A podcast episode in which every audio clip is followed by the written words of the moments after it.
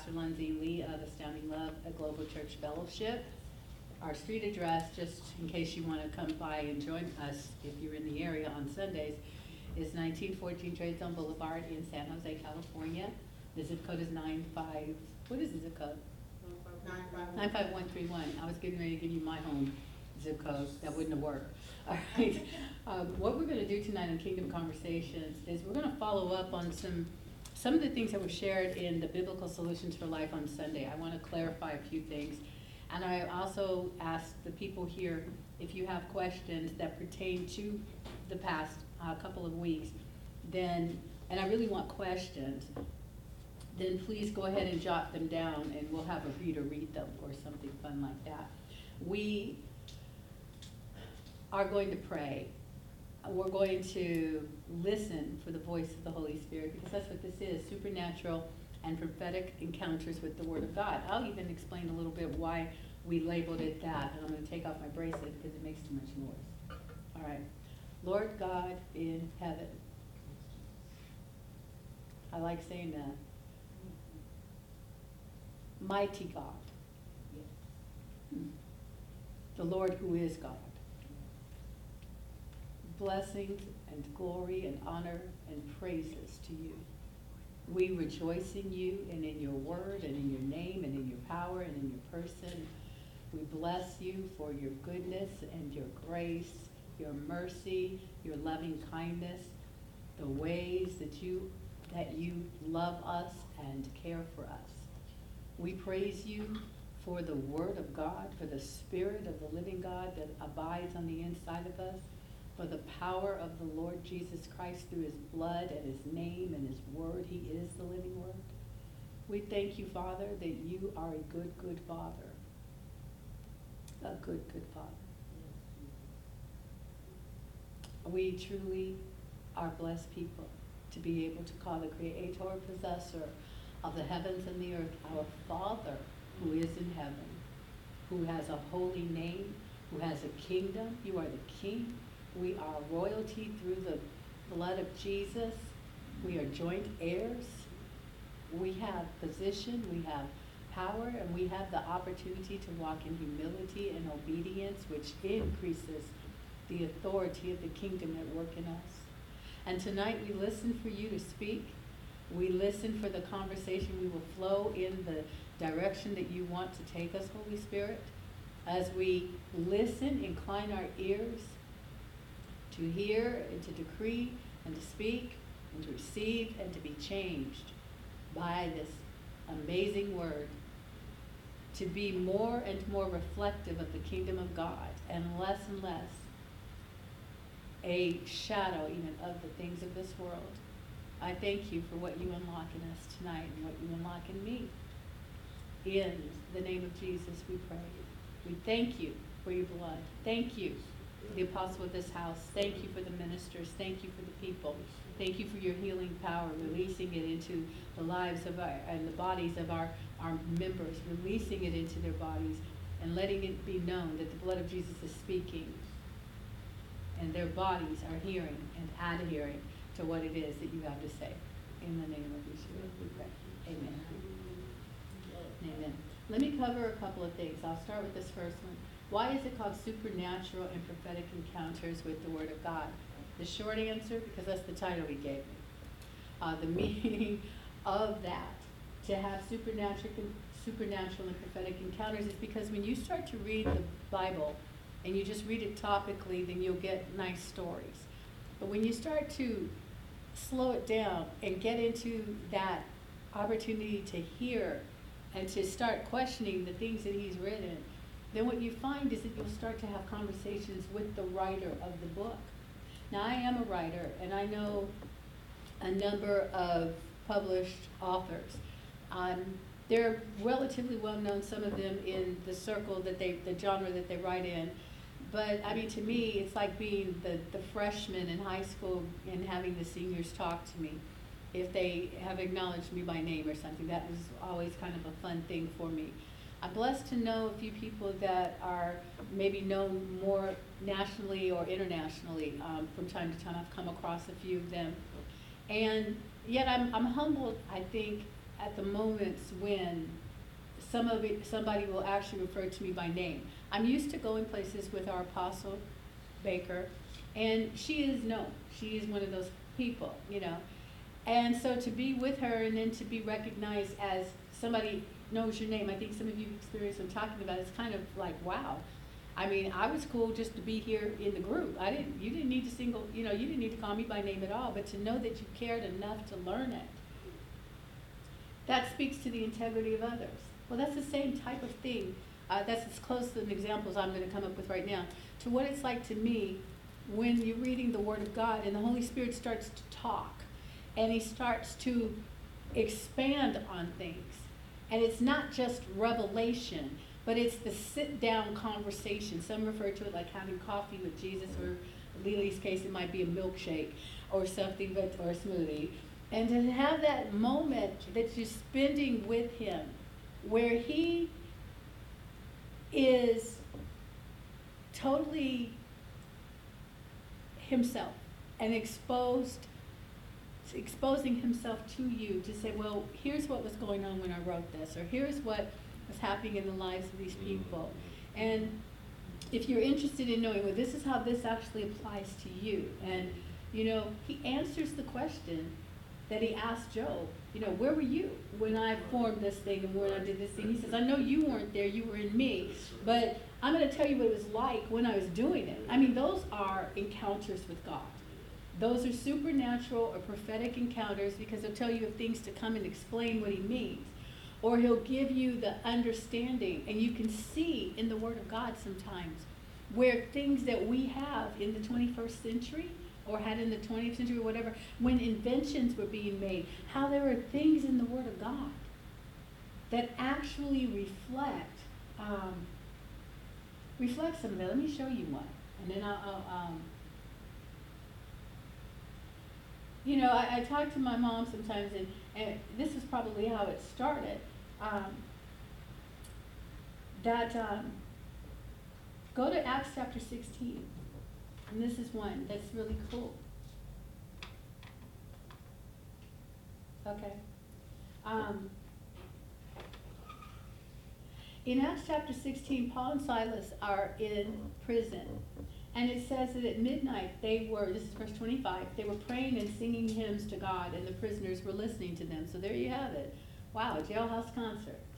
And they're singing and they're praising God, but what they're also doing is creating a supernatural moment, an opportunity for something amazing to take place. And it says that in the midst of their concert, suddenly there was a great earthquake, so that the foundations of the prison were shaken and immediately all the doors were opened and everyone's chains were loose. Now, I don't know about you, but I've never seen an earthquake loosen chains. Nor have I ever seen an earthquake um, uh, cause doors to open. Earthquakes cause things to fall off the shelves and break. We're in California. We, we know what an earthquake is like, all right? And they do a lot of things, but they don't loosen chains. They don't remove shackles.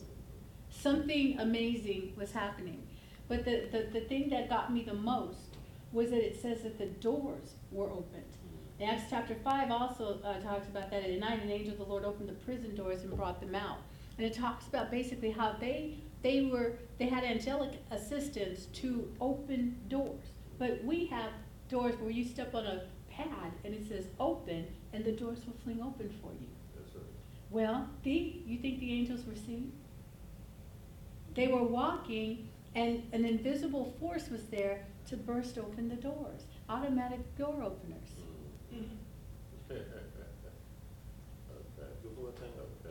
Do you see what I mean? It was, it, why? But the, the thing that was different here was this was about position.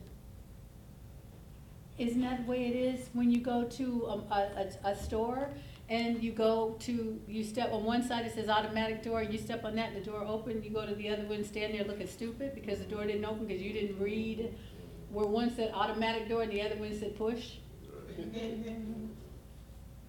you have to be positioned properly to have those doors open automatically.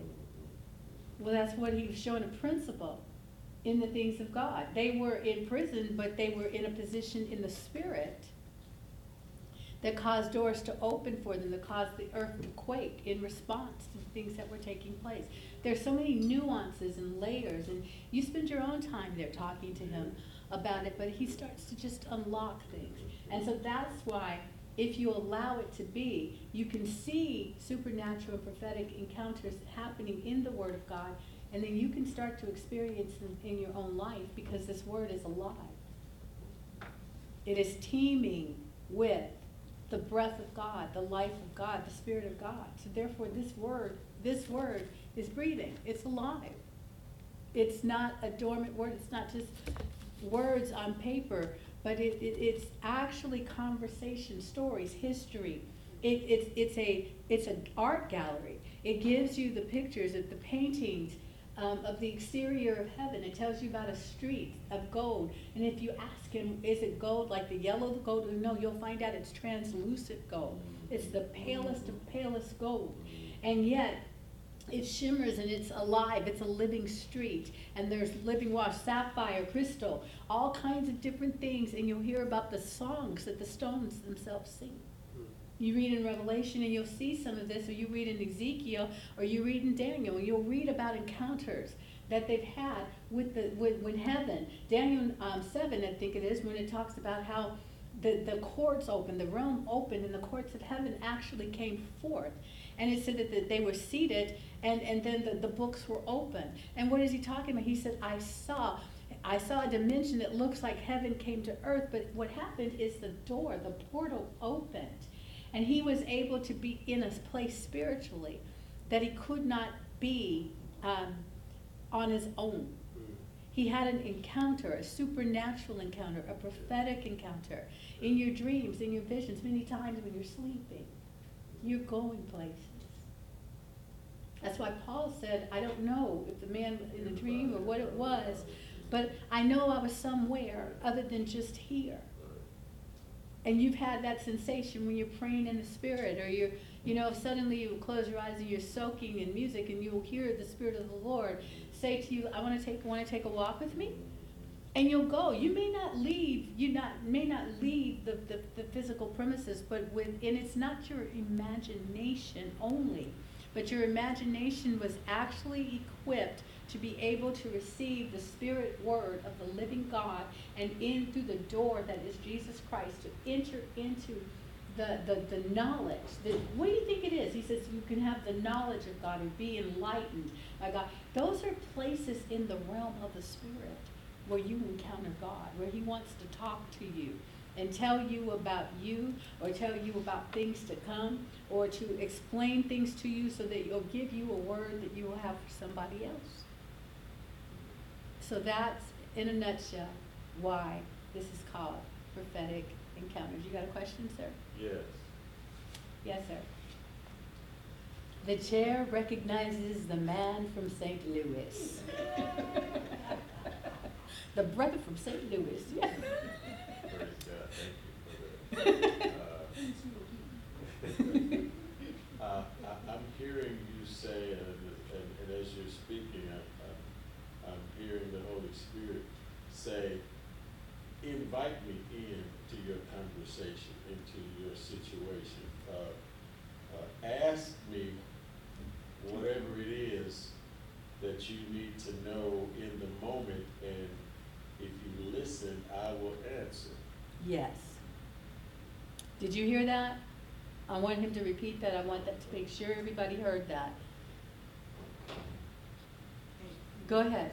Okay, so, uh, as you were speaking, uh, the Holy Spirit was saying to me, uh, I was hearing, the Holy Spirit says, ask me whatever it is that you're, you're wanting to know in the moment, and I will answer. If you ask me and then listen, and I will tell you. I will show you, I will reveal to you, because I have all the answers. I know everything about everything. Yes. Oh, how awesome was that? I received that. Thank you, Lord. Do you know what just happened? Of course you do. Yes, Rodney had a supernatural prophetic encounter with the Word of God in a kingdom conversation. but he gave, he went somewhere. Where'd he go? He went into a private chamber with the Holy Spirit. He went into a place where even though things were going on topically, there was, he had an audience with the Spirit of the living God, who said, in, in line with this, I want to prove to you that what is being said is what I'm saying. And then he said it, I think even better. I love it, I love it. Awesome. Anybody else hear anything while we, well, you will, and if you do, let us know, okay? Mm-hmm. Do you receive that word? Okay, well then, do not sit there like pretty little cherries on top of a, of- on top of a- whatever cherries sit on, okay? I'll give you this moment to receive that word. You have to be active, take it, okay? God gave you something amazing. He just spoke it out, He let you know. And you and I, we are people of gratitude. The Holy Spirit just came and flowed in. He didn't interrupt his, his conversation. He expanded on his conversation. Do you see that? Okay, don't let it be California. They took a brother from Philly, uh, St. St. Louis. Okay, well, Chris is from Philly. Uh, you know, uh, the the brother, the brother from St. Louis had to, had to show it out. That's all right now. Thank you, Lord. Glory to God. Glory to God. Ask him. That's what he said, if you'll invite me. That's precisely it. If you will invite me. And, and I don't know how many of you make that a, a regular part of what you do. I'll give you a lovely one. I am on a very, very narrow program right now, but in, in terms of the foods and things, because it's just past time I- that I manifest complete obedience. And the Lord gave me some instructions, and I was off kilter. I didn't know it, but He brought back a word to say, no, it, you know, it may seem right, but it's not right. And so that was, okay, then let me go back and ask you. Now, my biggest challenge, because I'm not doing dairy right now, in this, this season, it, I, I, what he does with me is seasons of, of things that you can eat and, and, and things that I don't. So the season I'm in right now, I'm very non-dairy.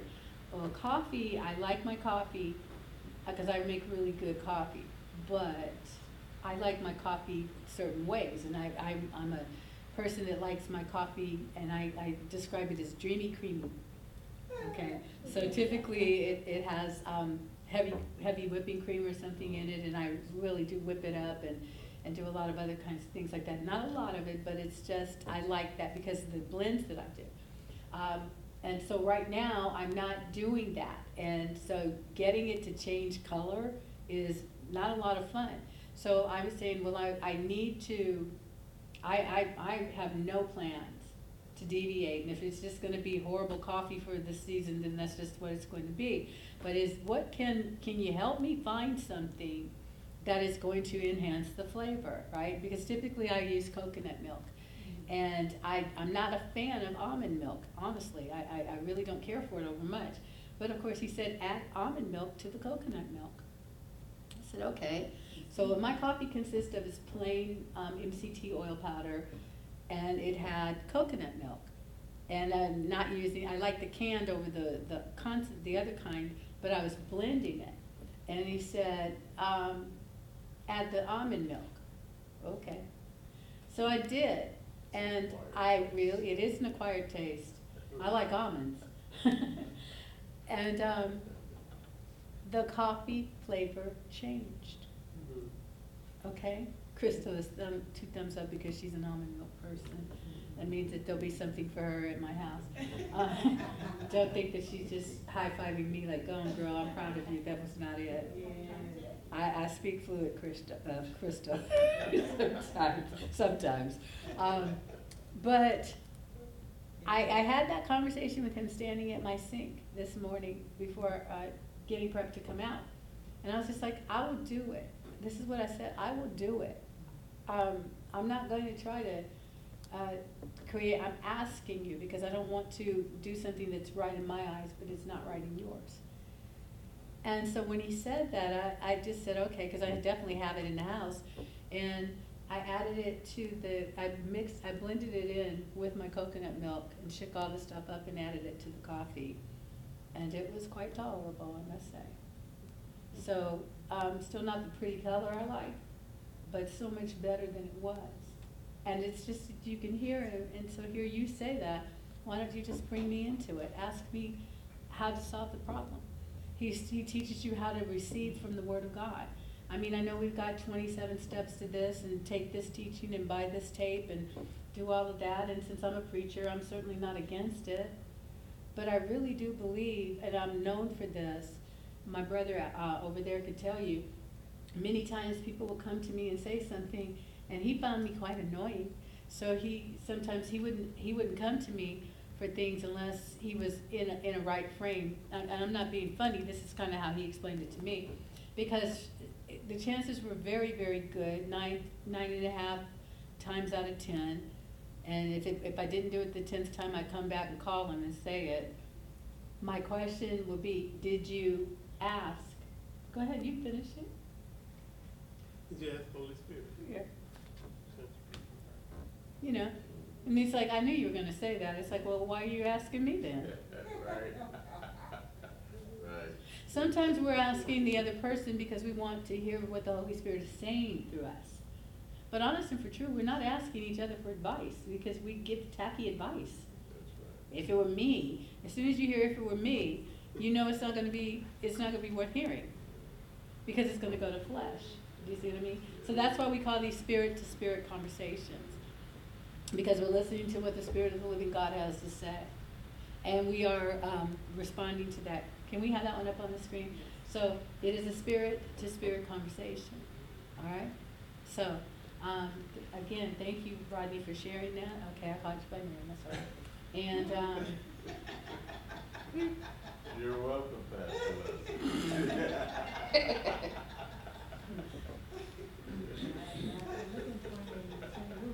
I know, she said it, she said, somebody might have been looking for you just two days. There? I knew he was somewhere. Not that one, it's the other one. It's the other one. Anyway, so, um, that's the kind of thing that will happen. So I, I really am happy that my coffee is gonna taste better tomorrow. That's a real big deal to me. I only drink one cup, so, you know, you want it to be a good one. All right, here's another thing I want to, um, address. On Sunday, I was talking about, I, ended up giving, uh, more detail into my testimony of how, um, how I came to start really walking in the things of God, or at least got in the front part of the door, screen door. Um, but I said some things that I, I kind of want to elaborate on a little bit. One of the things that I said, I was referring to my mom, and I said I already thought she was crazy, you know, because we thought that she was crazy uh, growing up.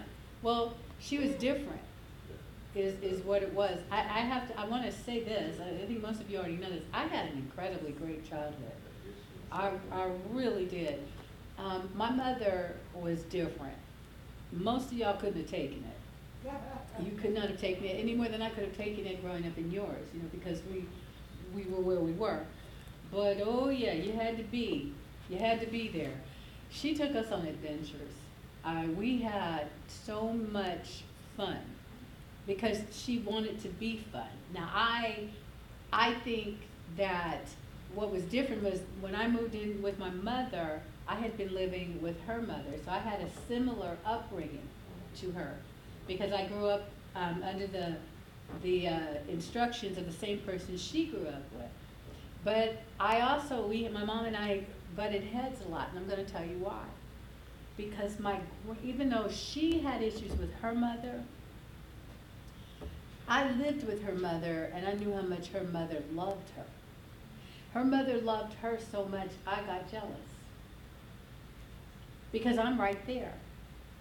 But she, my grandmother would get on me if I said anything disrespectful about my mother. Oh, no, that is my daughter.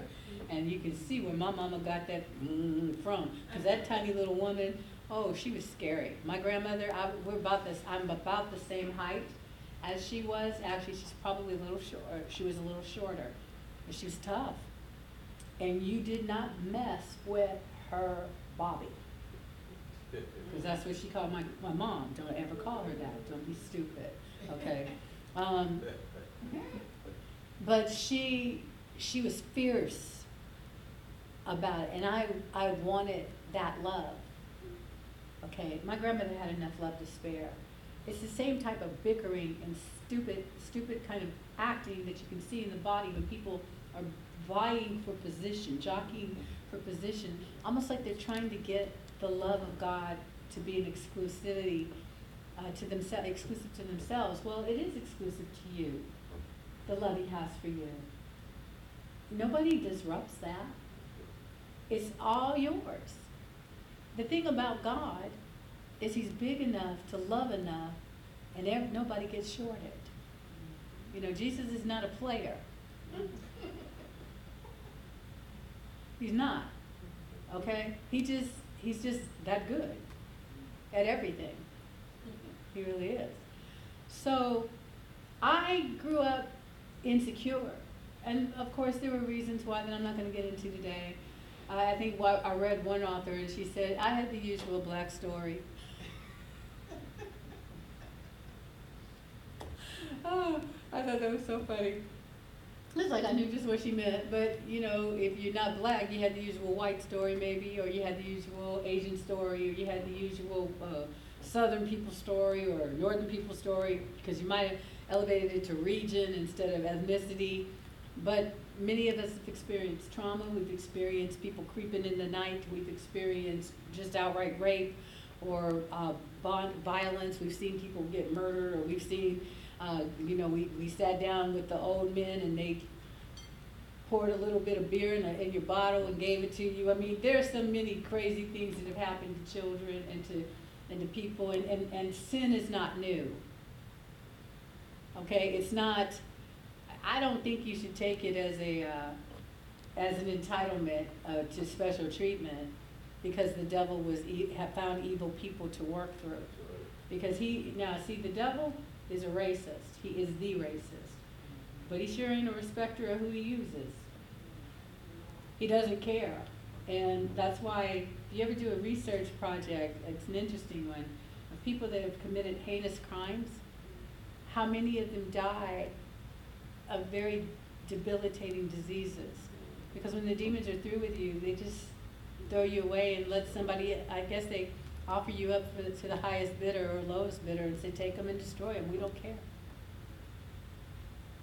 God would never do that, right? So I just wanted to tell you that because it's like, no, she wasn't crazy, demented, not once Jesus came. And even if she ever went into those other places where many of us go, I know I did. I went, I lived in sometimes in those places called crazy. Okay, um, she never hurt her kids. She, you, and it tells me something. People that do the things that they do, they do them because they choose to. They do it because they choose to. Even if something similar has happened to them, it doesn't make you, it doesn't cause you to want to go and do that to somebody else, except that you haven't grown up and accept that there are other things that were wrong and accept that you carry bitterness or wear the title of victim as a badge of honor. And if you're in the world, mayhap that's what you do. But when you're in the kingdom, hashtag me too is not your story. It's not your story. And I tell you why. Because Jesus doesn't wear that. What he wears is I've taken all these things mm. and I've given you a way of escape. And the first place you've got to escape from is the mentality of the victim. You mm. understand? There's more I could go into with that. That's not belittling anybody's pain. Mm. It's telling them that you, when you call a halt to it, you can come out of it. Mm-hmm. Because he provides, again, supernatural, prophetic encounters with the Word of God. There are things that the Holy Spirit wants us to know. That some of us are going to insist on staying in old time religion, and we're not going to let the truth, the true truth of the gospel, the, the, of of the kingdom, the gospel of the kingdom of God come in. We're going to hear the gospel of Jesus Christ, but we're not going to hear the true story of Jesus Christ because we don't want to.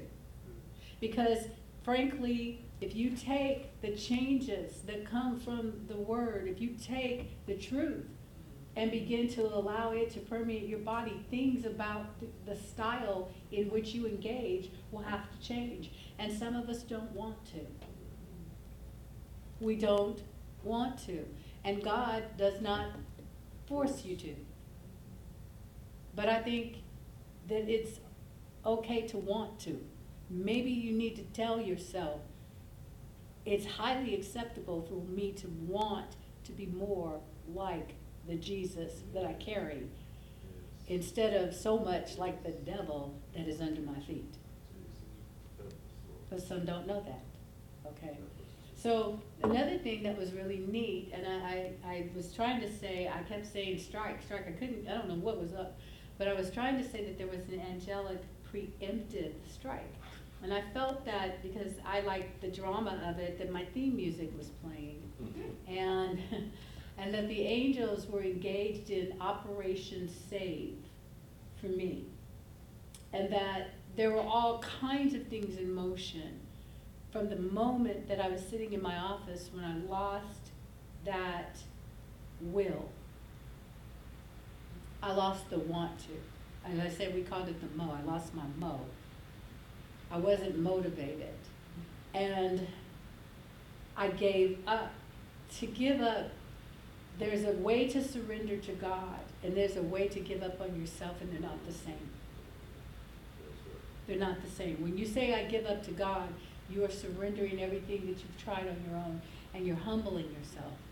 When you give up because of the, the, evil of the world and you don't have the protection of the kingdom, what you said is, I'm open for any and all decimation, all attacks, whatever it is that you guys want to do with me. I don't care anymore. I've just, I've just put on the hat that says victim, victimize me, or something along those lines. That was the one that was there. That's why it said on my face, easy to kill.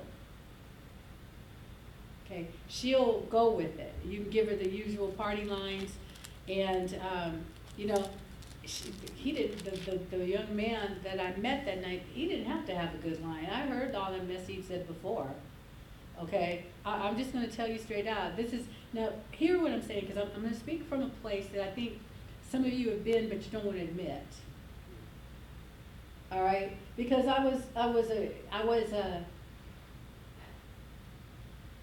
because I had been a victim for so long, there were aspects of my life that I still lived as a victim. I was sexually, they say you were sexually abused. No, I was straight out raped.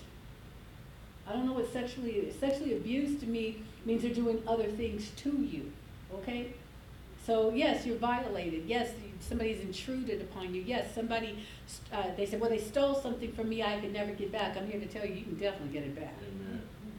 Because I did. Okay, so no, that's a victim. He took something from me I could never get back. Did you want it back? Yeah.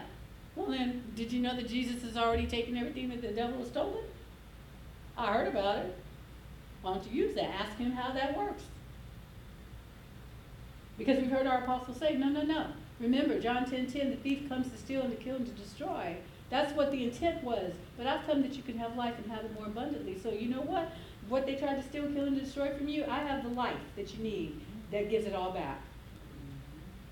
When you take it.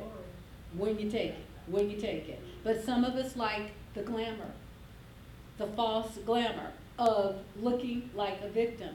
When you really are a victim, you don't like it. When you have partially found a way out and it's offered, because we offer these things to people, and they use those excuses, but you don't understand. And, or, um, yeah, that's okay for you to say, or this or that or the other. I, I just bottom line it, and, and Crystal can tell you, I, I, I don't even give that. I just say, let's just cut to it. Did you want to keep it? Yeah, okay, and then we can just move on and talk about something else. Want to talk about cookies? Household appliances? Videos? Because we're done talking about you. Why? Why are we done talking about me? Say it. Why are we done talking about me? Why, why was person said?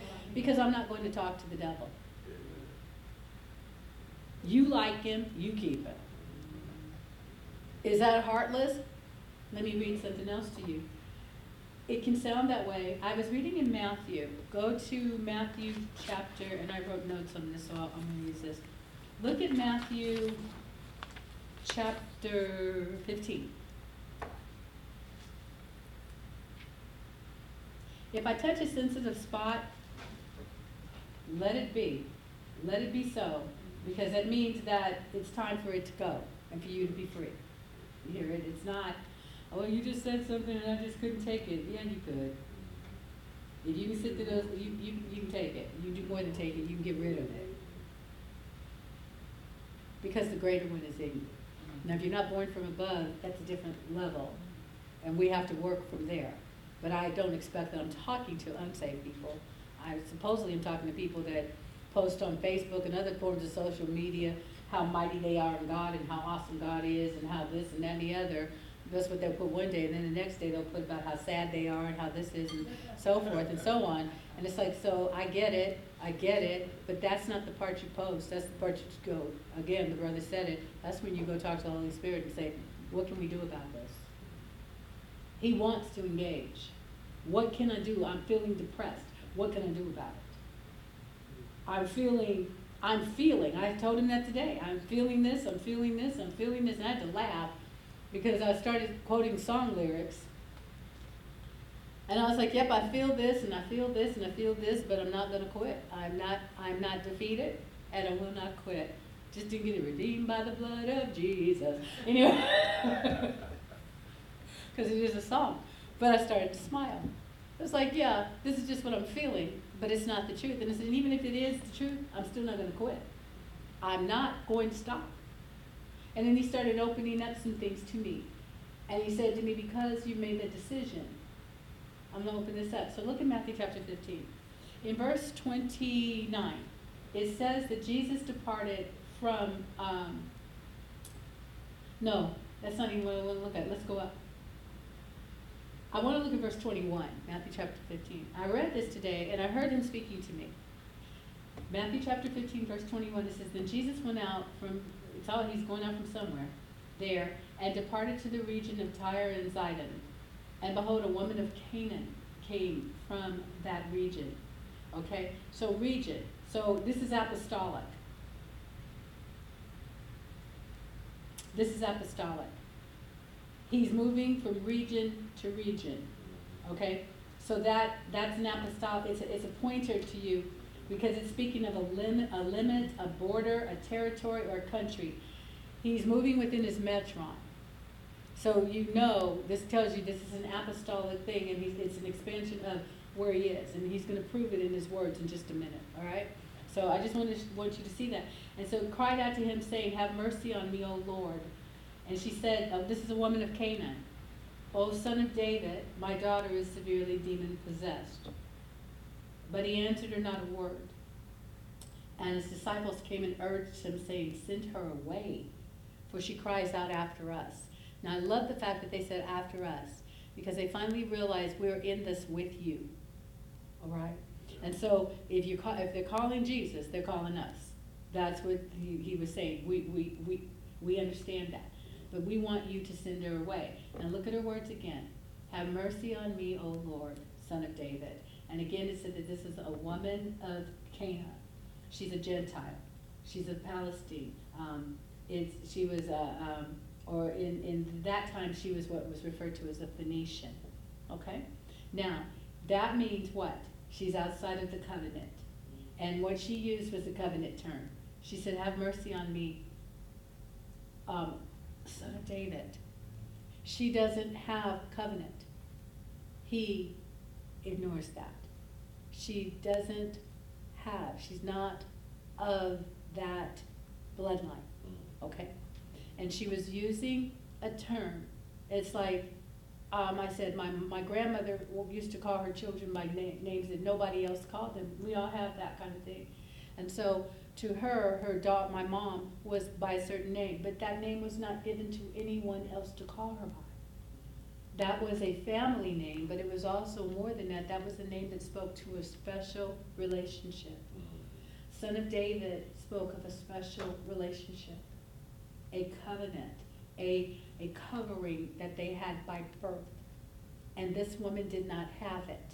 And so when she called him out, have mercy on, on me, she said, Lord. But then she said, O son of David. It says that he answered her, not a word. Now that word answered says that he did not respond. He did not respond to the circumstances.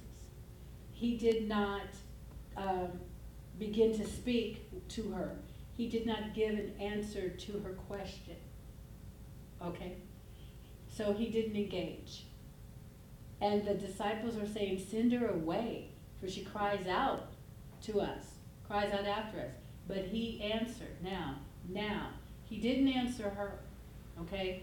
But now he is answering uh, his disciples. And again, now this is, he's going to respond to what they're saying.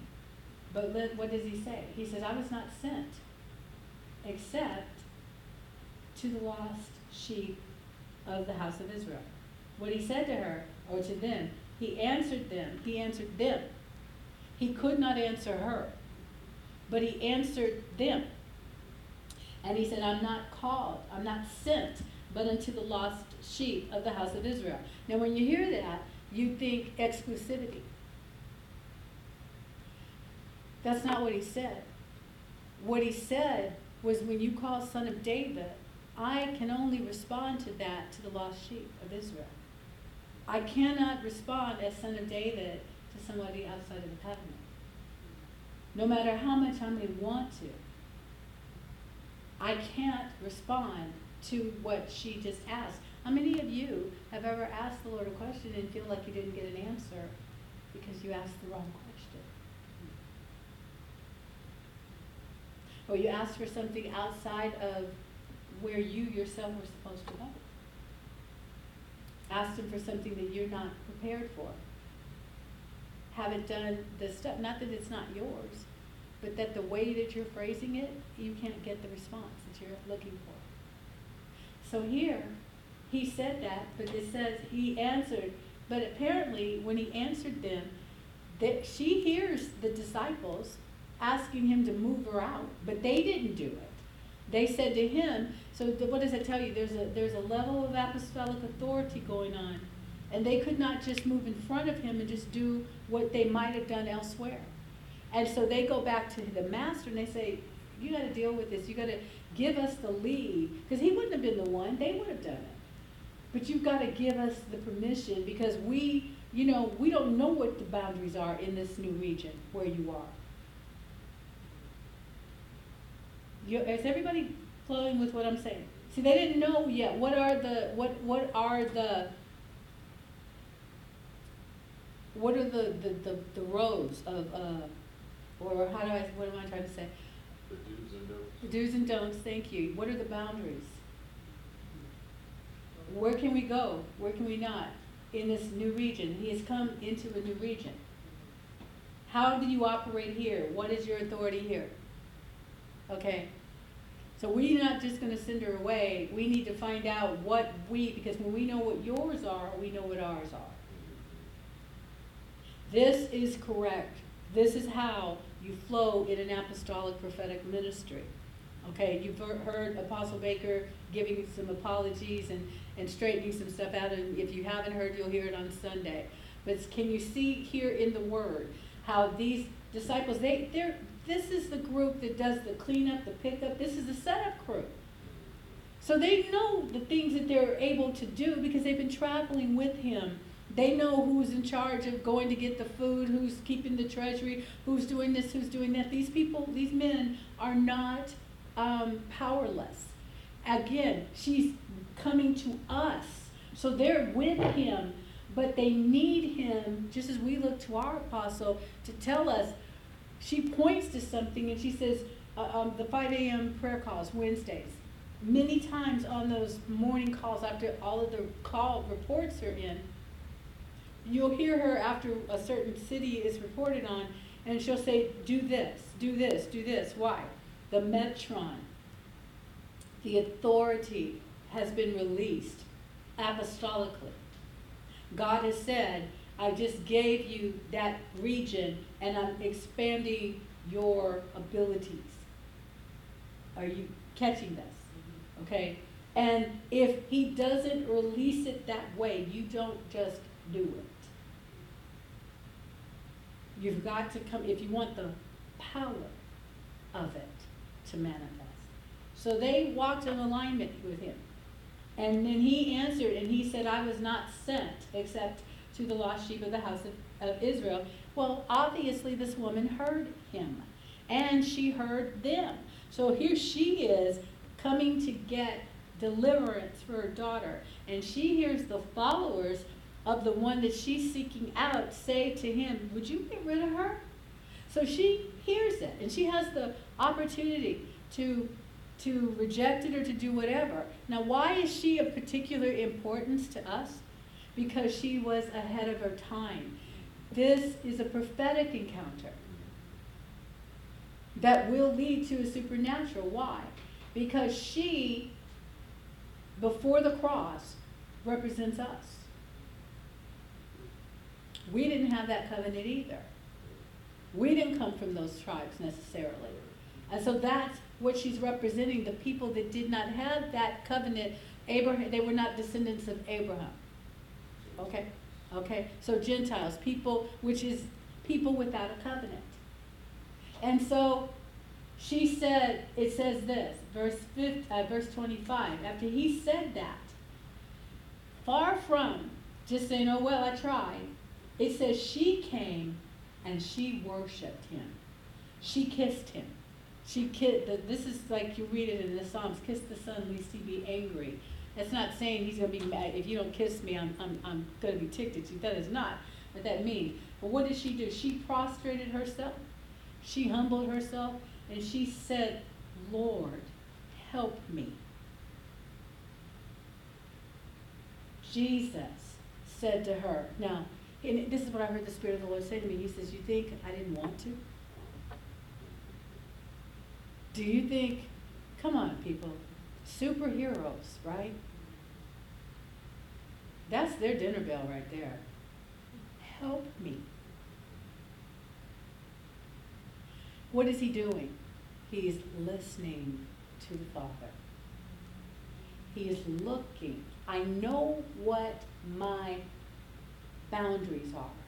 I know what I cannot do, and I don't see the Father helping this woman by way of this covenant. I don't see it.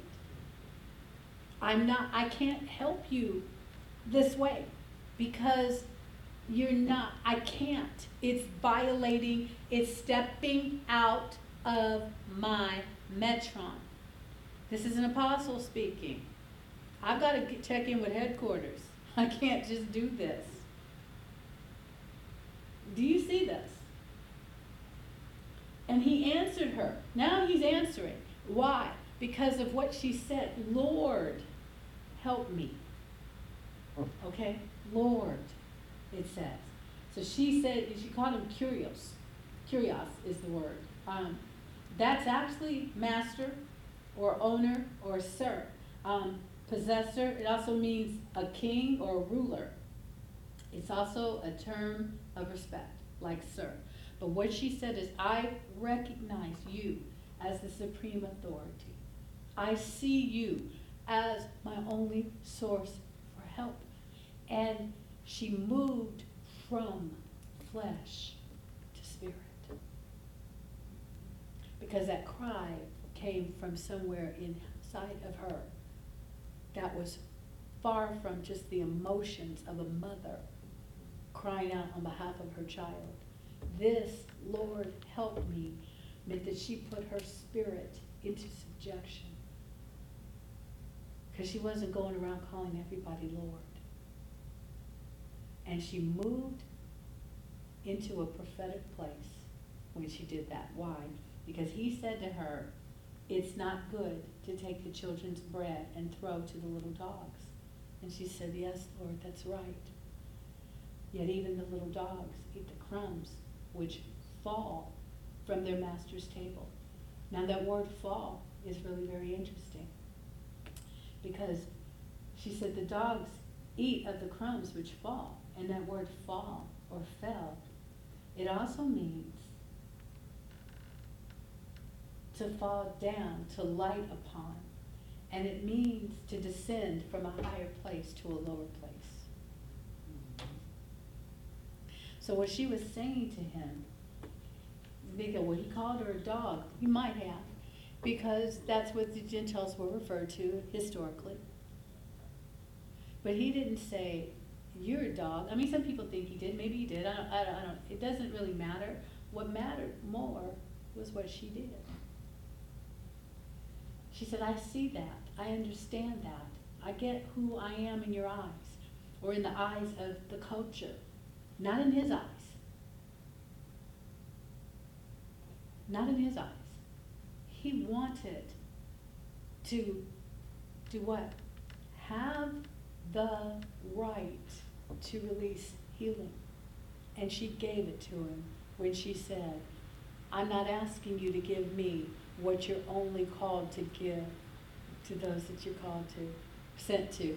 I'm not asking you for the bread that you've been sent to feed the children. I'm asking you for the leftovers like the disciples had when they fed the multitude. I'm not asking for the first course. I'm asking for the leftovers.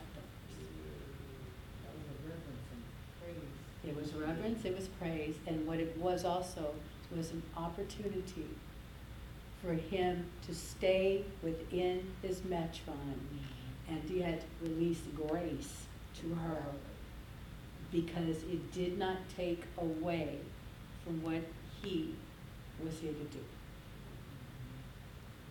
When you talk to him, he provides an opportunity for you to move in, let me put it this way, where the walls cease to be walls for a moment, where the door changes shape if it needs to, where things that appeared to be etched in stone, she reached into the spirit into what?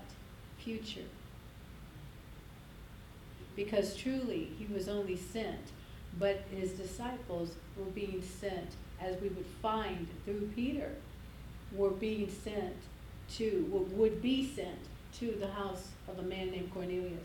And though when the Holy Spirit came, then the same spirit that Jesus carried is saying, I, this is part of what we intend to do because all mankind belongs to us. And she reached into the realm of that which would be the timeless realm and was able to pull something that he could do. And it happened. What am I saying? When you encounter the Word, she encountered the Word, that's Him, Jesus. And you ask Him to do something for you that is impossible for man to do. What the man could not do, the Spirit of the Lord could do. And he showed him how to do it. And so what did he say? I told you it was her spirit. How do I know? Because he said to her, Oh, woman, great your faith. Your faith. Faith is a spirit to spirit conversation. She spoke past flesh and she went to spirit. Oh Lord, help me. Help me.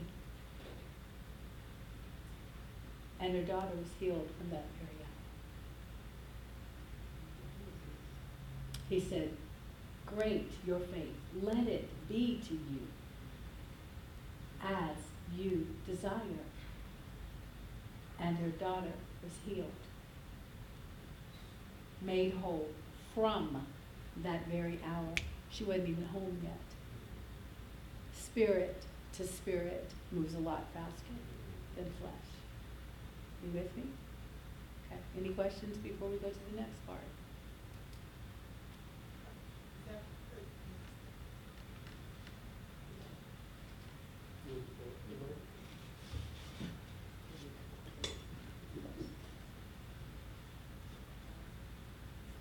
Is that also part of the pattern of the New Testament, I mean, of the Old Testament, when, um, when they gleaned for the food, like the crumbs would fall for, and they could, the farmers could get, so that she also, she followed the pattern, right? Isn't that what, okay, that's what. I think so, yeah, if you're thinking about like the book of Ruth, Mm-hmm, and also the rules that they even had on how you take care of the poor.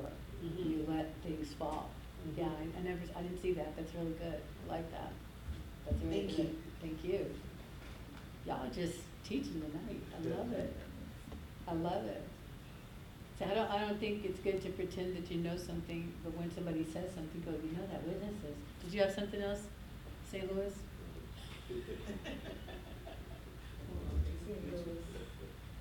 We just heard from Philly.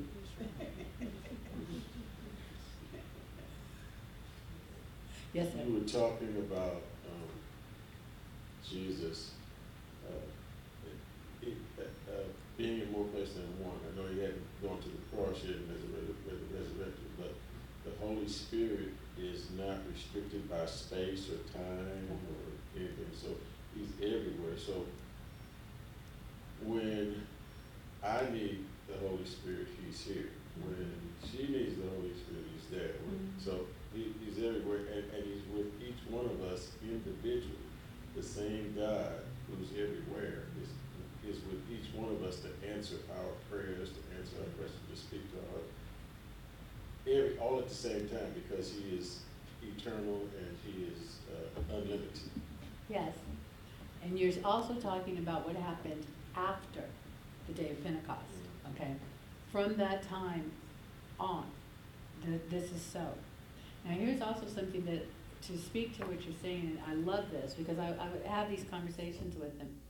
And I'd asked him once, it's like, I, I, I don't, uh, help me understand this whole, and I've talked about this before, we're seated in the heavenlies in Christ Jesus. And I was like, okay, I'm trying to see this, I'm trying to see this. Now, I'd had a lot of teaching on this, but really it was the conversation with the Holy Spirit that started to grant me the understanding, the eyes of my understanding. And I started saying, you know what, my eyes are open to hear. And so I'm like, well, how does this work? Because I just kept seeing multitudes of people sitting, uh, like we're all sitting on each other's lap. How are we all seated in the heavenlies? Because they say you're seated on the, he's seated at the right hand of the throne of God, and you're seated with him. And I kept thinking, well, how big is that chair? that you got billions of people all like stacked, jockeying for position. What is this about? And then as he started to, he just he showed me pictures, and I thought, oh, and I got it. Mm-hmm. It's the body of Christ, yes. And the Bible doesn't say seated on his lap; it says seated in him. So how is this happening? Well, of course, because as spirit, what is marriage but two spirits that come together to join as one? That's what the consummation in marriage is. The physical bodies unite and they have derive a certain point of pleasure, but what really happens is that the two spirits become one. They are now it's not uh, they're not glued, these people are not glued together as though they can never go anywhere, like one goes to work here, one goes to there but they carry the spirit connection that grants each of them her spirit is joined with his his spirit is joined with hers so everywhere they go they carry one another. Well that's how he carries us. And we carry him which is why when we live in the earth and say we are we can call for it being in earth as in heaven because heaven is where we are but here is where we live. We are citizens. You're here in California, but you're also in St. Louis. Even though physically, you know, you're here, there are connections to you that are there that make you basically, you could say in spirit, you're there, even though physically you're here. But he and he car- you carry those things. So this is how the Spirit of the Lord can be everywhere, is because in, in terms of us, is because we're in Him. In us. We're in, it's first in Him, and then Him in us. And so He can be seen in us, through us, in earth, as he really is, or as we really are in him in heaven. In heaven, we're in him. In earth, he's in us. But when we say, be it in earth as it is in heaven, we decrease and he has the increase. And that's when the supernatural starts to happen. Because the life that we now live, Galatians 2, the life we now live in the flesh, we live by the faith of the one that we're in. If you got that, God bless you. It's taken me a while. I get it and I can say it. And every time I say it, what happens? The you could people go, well, it's like the anoint. They say, well, the anointing came. Well, the anointing is here. But when you say that and you basically said, I activate my life in Him, that's what we're thinking when we say the anointing has come. But what has happened is we have decreased and He stepped forward and now He's showing us where He wants to go and what He wants to do. Haven't you ever had somebody say, I know I've had this happen about me. One moment I'll be talking to you and something you say, and I'll decrease and you'll increase, and people go, okay, I think I'm scared now. Why? It's not because you look mean, it's because he's being seen.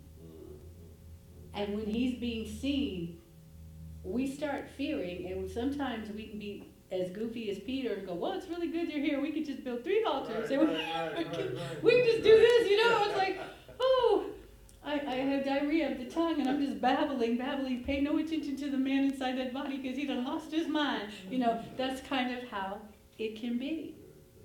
It can be that way. But the awesome thing is that as we learn to rest in it, and as I was saying at the top of this, even being around writers and wow, they know your name, to be in the in the presence of the Spirit of the Lord and say, wow, he's talking to me.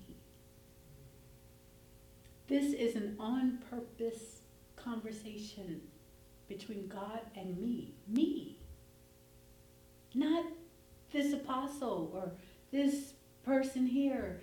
God is talking to me and making things plain to he sees me. And that's what I try to tell people when you I, I'll say if something is going on and we're all glancing around and we're doing stuff like that, okay, so who was there? Oh, this one was there, that one was there, and so forth. But then there's that moment when you engage, when you sit and you look at someone and you're listening, or they're listening to you, and you feel as though your words are just a steady stream flowing out of you to that person because you suddenly on the inside, your spirit has popped up to say, they're listening to me.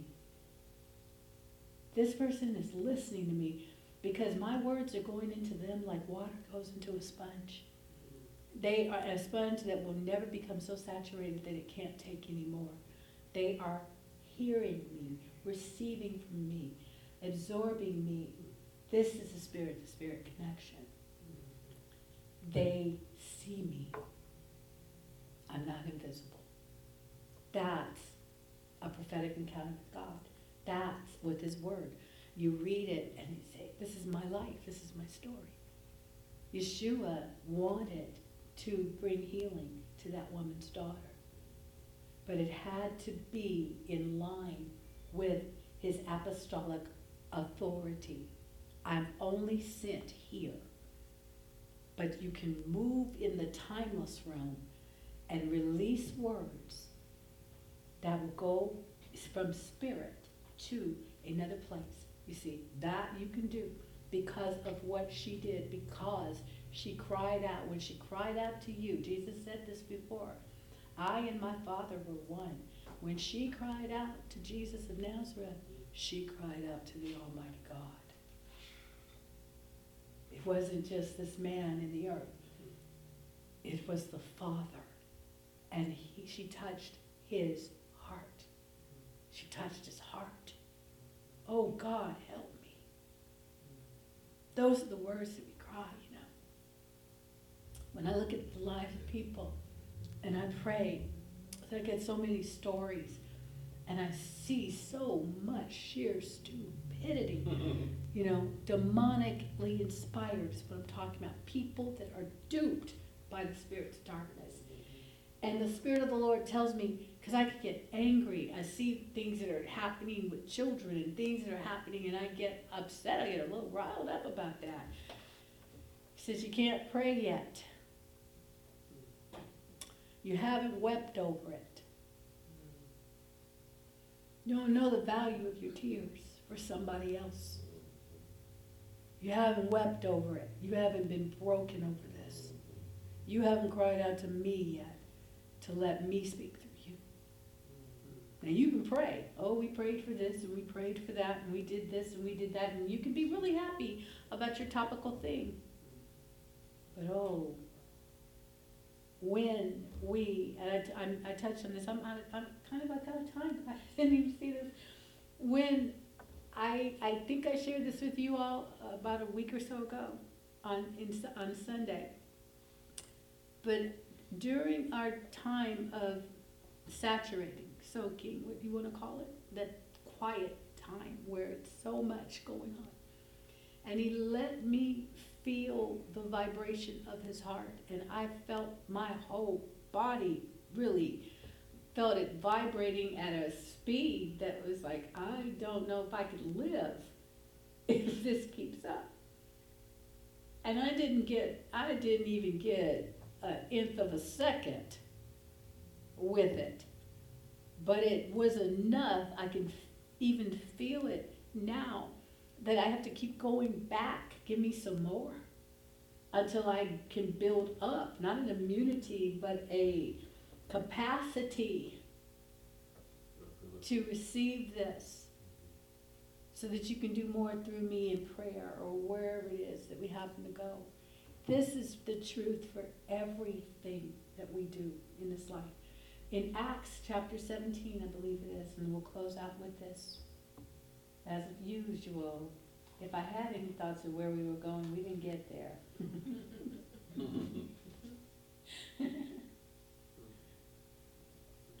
Okay.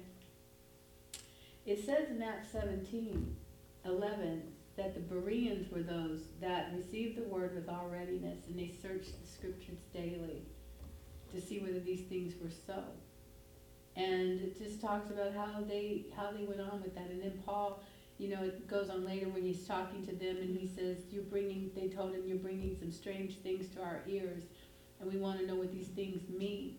And so he stood up in the midst of them and he talked to them about the unknown God. He said, The one you call unknown, I know him. I know him. He's not known to you, but I know him. I don't just know him, I carry him. And he said, He's God who made the world and everything in it. Verse 24 Since he is Lord of heaven and earth, and he doesn't dwell in temples made with hands. So your church building is not where God is mm, nor is he worshipped with men's hands as though he needed anything. You can't form a statue of him and say, This is him, since he gives to all life, breath, and all things. And he has made from one blood, and there you go, one blood, every nation of men to dwell on all the face of the earth, and has determined their pre appointed times and the boundaries of their dwellings. And this includes your physical body locales and where you go and what your capacity is. Why? So that they should seek the Lord in the hope that they might grope for him. And that word is reach out with your spirit to take hold of him. That you would grope for him and find him, though he's not far from each one of us.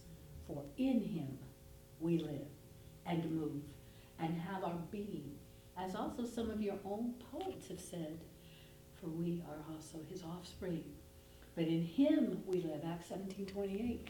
In him is where my life is. That's why he would say to you, Ask me so that you have an entrance. Um, not that you get an entrance into him because you're already in him, but he gets an entrance into you, and it will begin to be for you in earth as in heaven. that's the objective of that. This life that we have. It's not about getting saved from hell and going to heaven.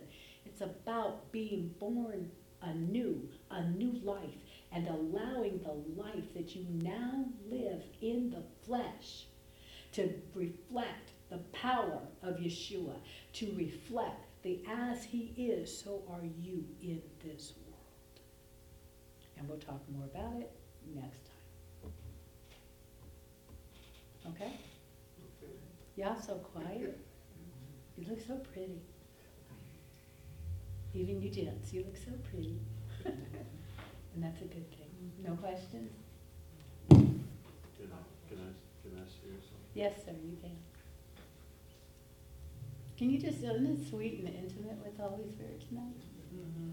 Yes, St. Louis. Uh, thi- This happened to me some time ago, but, uh, talking about uh, being seated in Christ Jesus in heavenly places. Because Jesus died on the cross and the veil was rent from top to bottom, and we have access to the Holy of Holies. The Holy Spirit allowed me to see into the, the throne room because we're seated, we see through his eyes. And if we are seated at the right hand of the Father, he is on our we can turn to the left and see the Father and see through the eyes of Jesus mm-hmm. and ask, Lord God, what, what do we, we want, we want to live our lives in the flesh from that vantage point, from that perspective, seeing through the eyes of Jesus. Yes, That's- that's right. So look at Galatians two again, nineteen, what is it, eighteen, nineteen, thereabouts. And read that. I have been crucified with Christ. It is no longer I who live, but Christ who lives in me.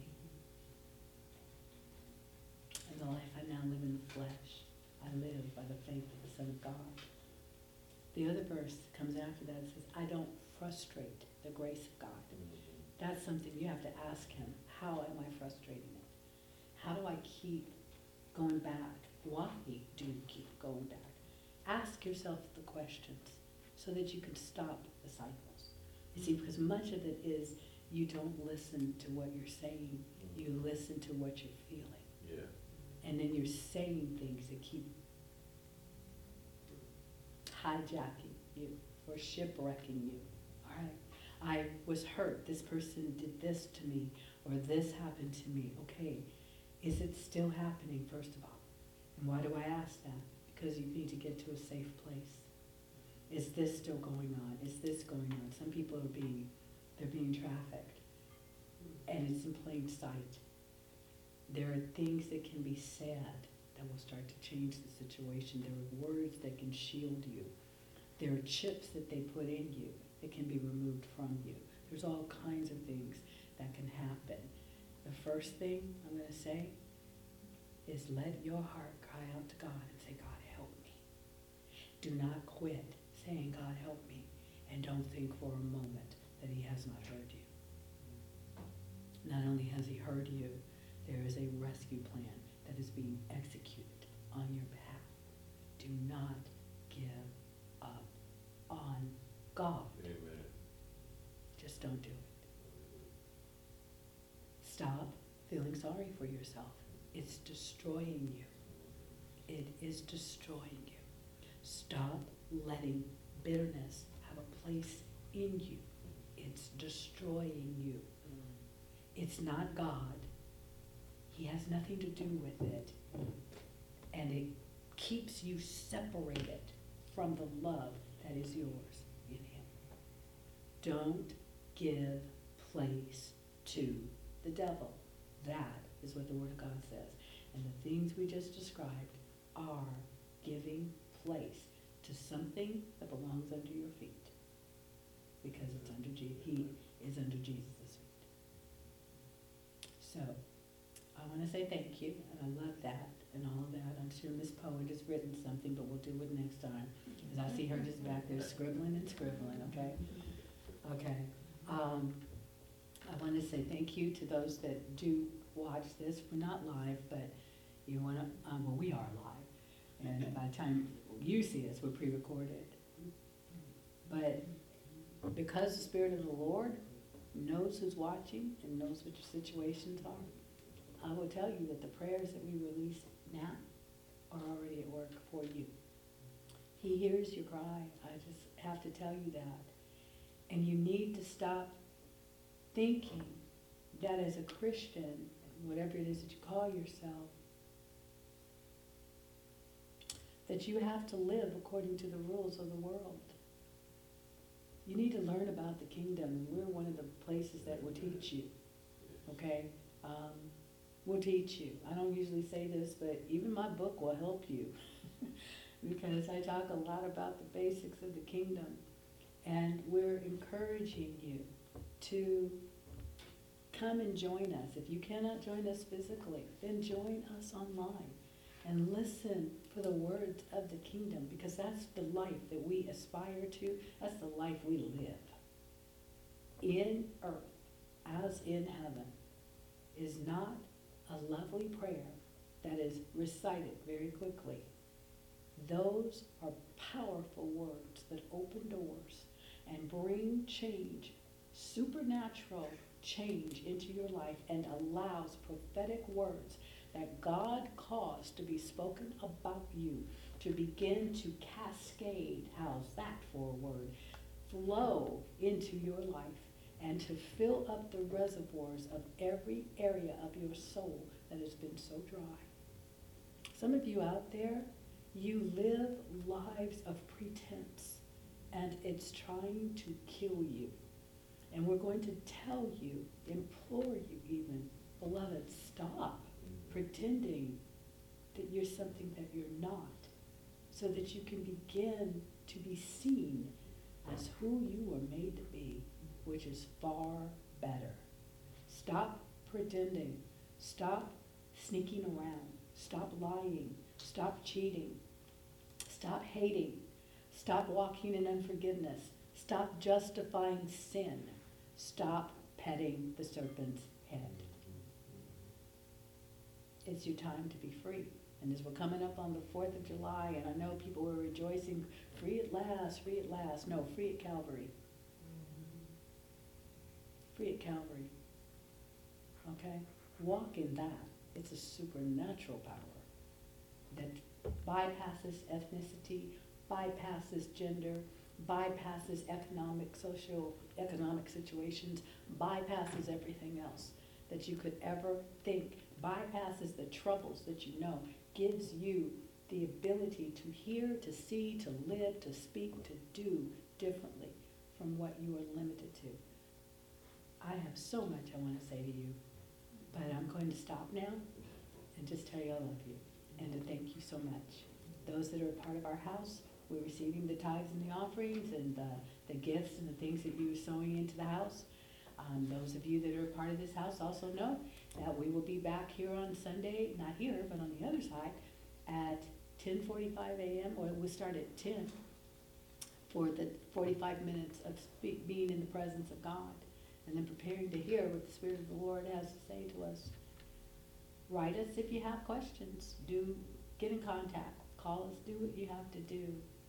Because we know you're not reaching out to us, but you're saying, Lord, help me. And if he's put it in us to do, we will truly release it. We will not withhold it from you. I'm Pastor Lindsay Lee of Astounding Love Global Church Fellowship. I want to say thank you very much to you all for joining us tonight. Um, everybody else want to say goodbye? Okay, all right, For now. for now. So I want to say thank you. Um, I have to also, I'll keep talking, but I'm waiting for Leslie to get over to the camera because she has to turn it off. But it's her first time, and she's adorable too. And I just mentioned names, but you don't know what she looks like, so anyway, everybody say good night. Good night. Thank you. Night. Thank you. Hallelujah.